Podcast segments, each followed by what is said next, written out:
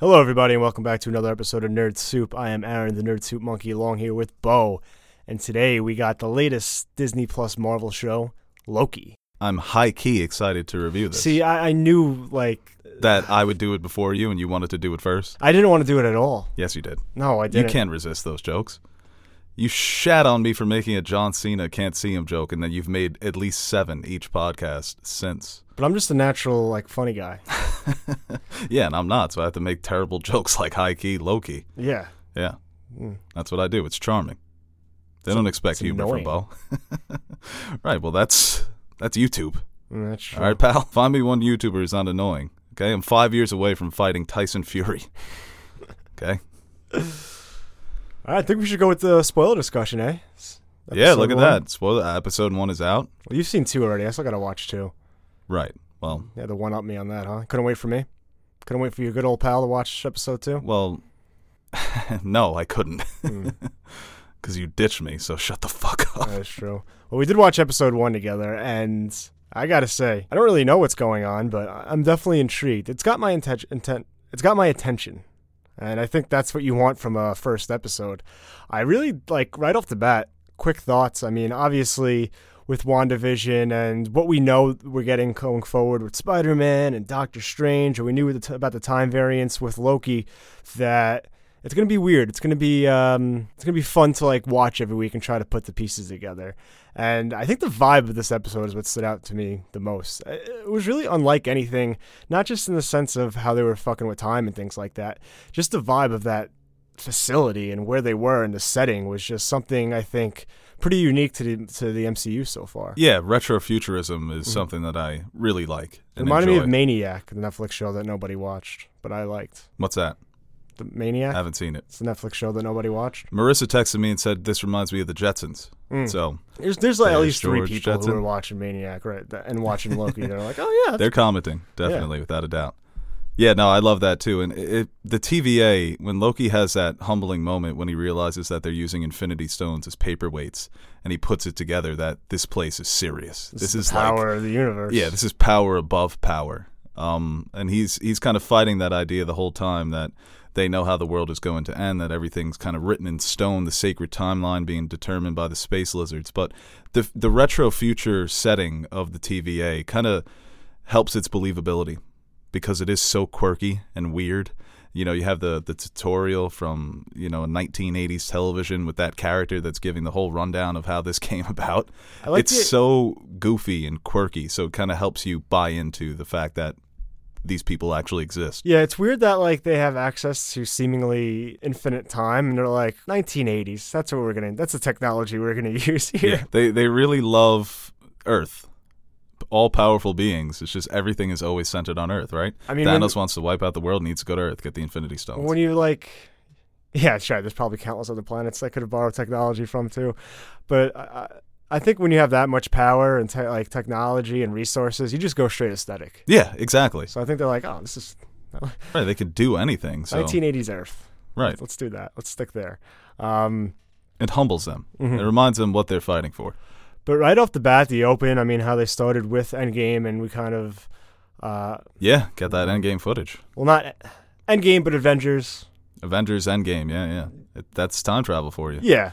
But um, I think we talked about this. Like, this is a different Loki, right? He didn't have his other three re- redemption arcs yet. so, um, so where he's at, like, he's coming fresh off a defeat, and kind of that's where he's at. And his first instinct when he gets to this new place is try to kind of get back to being Loki, the god of mischief, and kind of retaking what he thinks is his. And it, I- really enjoyed that humbling and introspective he had when he does see what happens, right? And I thought that was an interesting twist on the character because obviously we know it's there because that's ha- that's what happens with him later in the movies. But here, him ha- getting to see that and kind of having that moment, especially watching his mother and his indirect cause of her death, I thought was a really touching scene and kind of. I think we'll, we'll get more of that going forward with that Loki character. Yeah, and Mobius is is showing him all of this and, and poking at him, asking him who he really is, trying to figure out the a real. Loki. Hey, man, you're a fugitive, right? At this point, you're just bargaining for your freedom, so you have to. But he saw Ragnarok. He knows this. like he's a good guy. Yeah, Right. bro. Right, and I think he's. I I guess maybe they're trying to speed up the redemption that Loki will eventually have. But Loki comes to the realization that his redemption ends with his death. Mm-hmm. So he still has this idea, like you said, we're picking up right off of Avengers, where he's he feels slighted, so he wants to take over Earth, and he he keeps saying that he's he was born with glorious purpose, and he sees that his glorious purpose is making a last ditch effort to try and save his brother. So 2012 Loki, that really gets him down because it doesn't end with him on the throne or the king of space, as Mobius says. So maybe this will send him even further in the opposite direction, right? Like eventually, the, where I was supposed to be at, I, I do get personal redemption, but what does that do for me right now in 2012? Um, so, so you wonder if Mobius was just kind of trying to speed up that arc to get him on the same page, to feel that he can help them do something good, help the world here by trying to find this other variant, who we learn at the end of the episode is a variant of Loki. I feel like we're about to get stuck in like one of these time loop things, and it's really just gonna burn my brain out. Yeah, like when you said it's going to be fun to try and put the pieces together. Uh uh No. No, thank you. I won't be trying. Don't come to me for answers. Seriously, not after WandaVision. Especially after Friday, I got the YouTube yeah, notification. Loki explained. Loki. Yeah, what does it all mean? What does that piece of gum mean? The Kablooie. Um, No, I'm not going to do that because with time travel, they are trying to set up rules, and I do appreciate all the rules they've given us so far. Um, and they expand on that in episode two. But if you start to think too much about time travel, you are going to turn your brain into a pretzel. And my brain right now is not a pretzel, so I want to keep it squishy and soft, not all wound up. soft pretzel. Soft pretzel. But we'll, I, I want to see how it plays out. We're gonna have six episodes for this first season. Um, this first one was about 50 minutes, and it looks like the runtime for the next one is is going to be 50 minutes as well. So, like Falcon and the Winter Soldier, Yeah. maybe more of a, a movie than a series. But I- I'll tell you what, this first episode felt like a great first episode of a show. That it did everything you needed it to do. Right, introduce you to this new world, these new characters, and set up what is going to happen as the season progresses. So I've seen people call it the best first episode of any Disney Plus show. Would you agree with that? I think it's definitely off. Uh, well, there's not really much to choose from. I think WandaVision and Loki are the two front runners right now in terms in terms Mando. of. Oh, oh, Disney Plus yeah, in Disney general. Plus in general. Yeah, Okay, even yeah, I, I would still say WandaVision and um, WandaVision had a great first episode. because they hit you in the face with like something not necessarily unexpected, but something weird and different. And I think you have that intrigue going in, and then you realize maybe it's not exactly what you expected, or you didn't really just know how weird it might be. I think that's something that always would pique audiences' interest. And yeah, and like you said, it was a great introduction to some of these new characters. I think Owen Wilson fits in so well. And watching him and Tom Hiddleston play off each other is going to be a treat, I think. And that's one thing I'm looking forward to to the most. Um, Mobius is just the perfect complementary character to Loki. mhm. I I don't think that you could have cast this better. I was thinking about this today. Owen Wilson, he's such an icon, and he's such a like a calming presence. I think that's maybe why they work so well as contrasts. Obviously, they're going to be fighting for the same thing, or at least Mobius is trying to manipulate Loki into fighting for the same thing. But yeah, they're they're a great buddy cop combo. Olsen, Owen Wilson just fits right in, man. The accent, I just remember when we were watching it and we saw when they were at the church and the kid pointed to the devil. I was like, "Fucking Mephisto!" Yeah, who is this, Mephisto? Again, we're gonna do this again. I wonder if that was just by chance or if they did that intentionally. I It just know. happens to work out where it's, you know, we spent months theorizing that Mephisto was the big bad of WandaVision, and the first episode they point to the fucking devil. Yeah, Um, but the horns, you know, Loki loves those horns. yeah, that's true. So yeah, we learn at the end that that hooded figure is Loki, and but I also like the way that they use time for humor. The first time that we see um, Ravonna Renslayer, the TVA hard ass cop that kept bullying Loki, um, you know, when she punches him and sends him into one sixteenth speed, that was hilarious. You know, and them bringing him back on the loop and him realizing that he can't use magic when he's facing the judge. Also wanted to bring up the Avengers not being arrested by the TVA because apparently they were supposed to go back in time. So it, it is weird how the Avengers got away, but he didn't, right? Because they're very much doing what he did. I guess it's because Loki wasn't put in his proper place, like the Infinity Stones, maybe. Yeah, because they all went back and they fixed everything. Right, everything was put back in its in its place, including them, Mm-hmm. whereas Loki wasn't. So I guess that you know, I I just imprisoned Loki. I should have been the judge. They really they don't play around, huh? No, they don't no play. warnings, I mean, dude, no the dude slaps on the wrists. dude didn't have his ticket and he incinerated him. into nothing. I should do that at the deli. Or the DMV. Yeah. Hold up the line. This whole place was like the time DMV. he even complains about it. He's like, "You think you you bureaucrats are gonna stop me from my destiny?" Yeah, kinda. So I thought the whole episode was very funny, and the dialogue was sharp witted.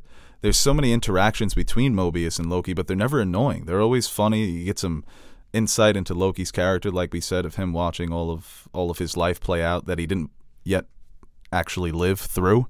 Um, but I, I thought the the episode was very humorous, and not in the traditional Marvel sense, just jokes that fit the characters, fit the moments. I like how the TVA has the same, you know, they got the, the same film from the movies we watched. Right? Yeah, the same it's like their exact perspectives angles. and angles. Exactly. look at this same. shot by Joss Whedon.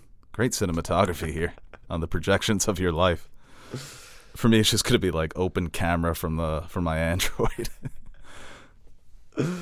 Uh, and that machine, it reminded me of of Devs, right? yeah. Where it's just the deterministic aspect of of the everyone's life within the MCU that it is all written I don't or not necessarily written but it's been predetermined and the timekeepers are trying to keep that right. steady and stable I hope. I mean, determinism and agency and things like that have been been delved into pretty pr- pretty thoroughly recently. And I don't know if I want to lean too much into it.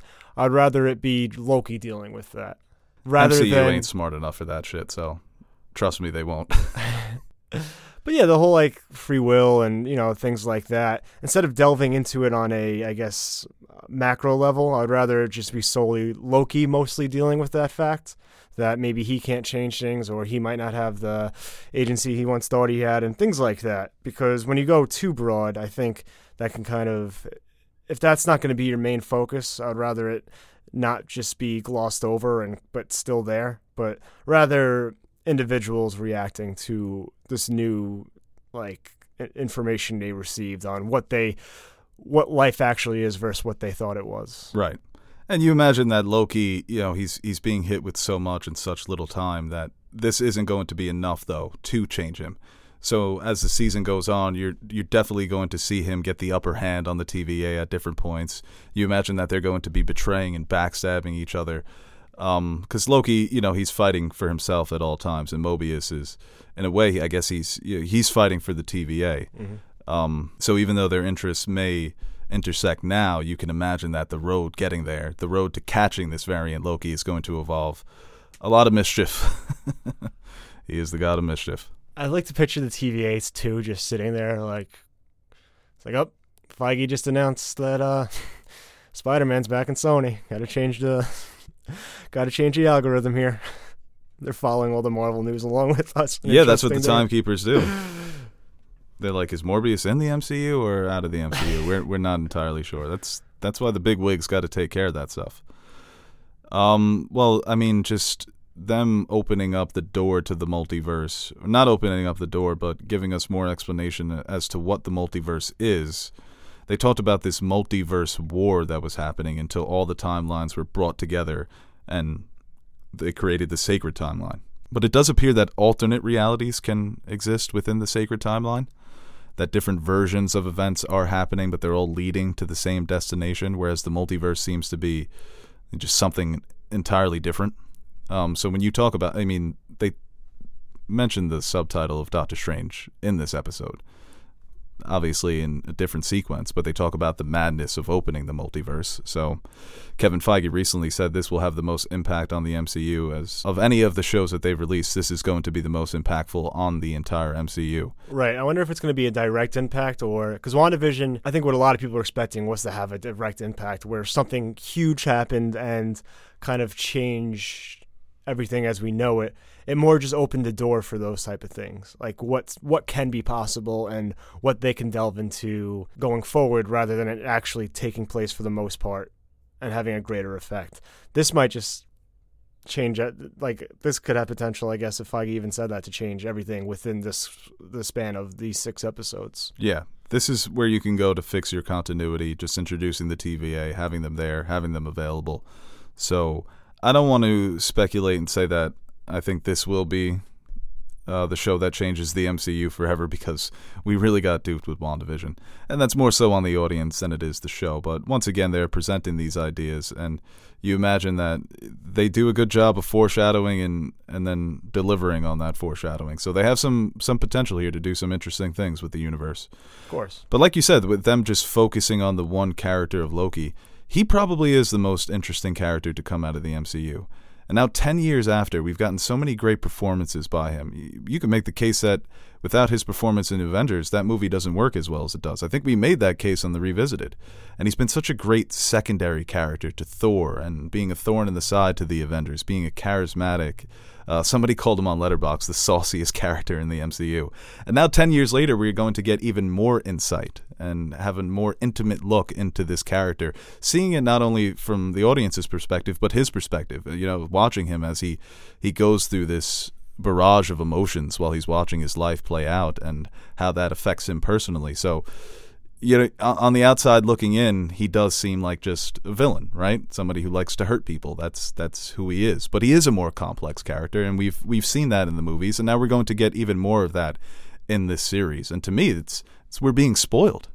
We really are. I think Tom Hiddleston he's not appreciated enough for this performance. I mean, he's obviously an icon, but he's just really good, man. Like when he plays DB Cooper, that was James Bond. It's like the dude is suave those yeah. sunglasses and his smiles and the way he can change it up.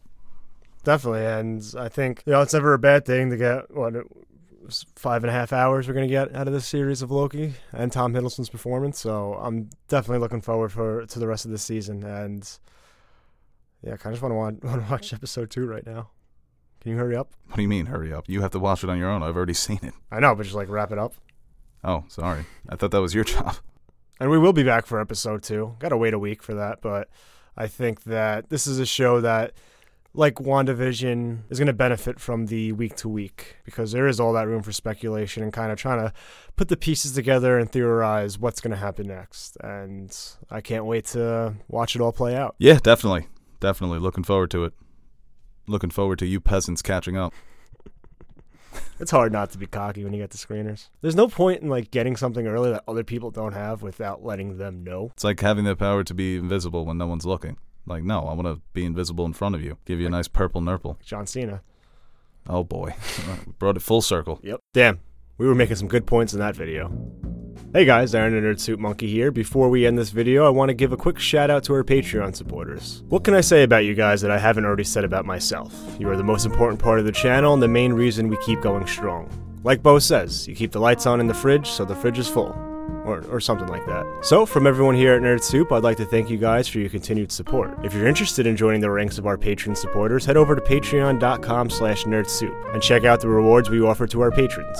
We recently dropped some new stickers for you guys to check out, or you could choose a tier that will allow you to select a movie, show, or video game for us to review. We've got a full slate of fan suggested reviews coming your way, and we're really excited about the chance to review some of those movies and shows. We've also got t shirts, mugs, behind the scenes videos showing how we bring our videos to life. And once again, thank you to all our Patreon pledgers who have been supporting us throughout the years. Without you, we wouldn't be able to convert all your pledges into cryptocurrency, so thank you from my future self for making us rich.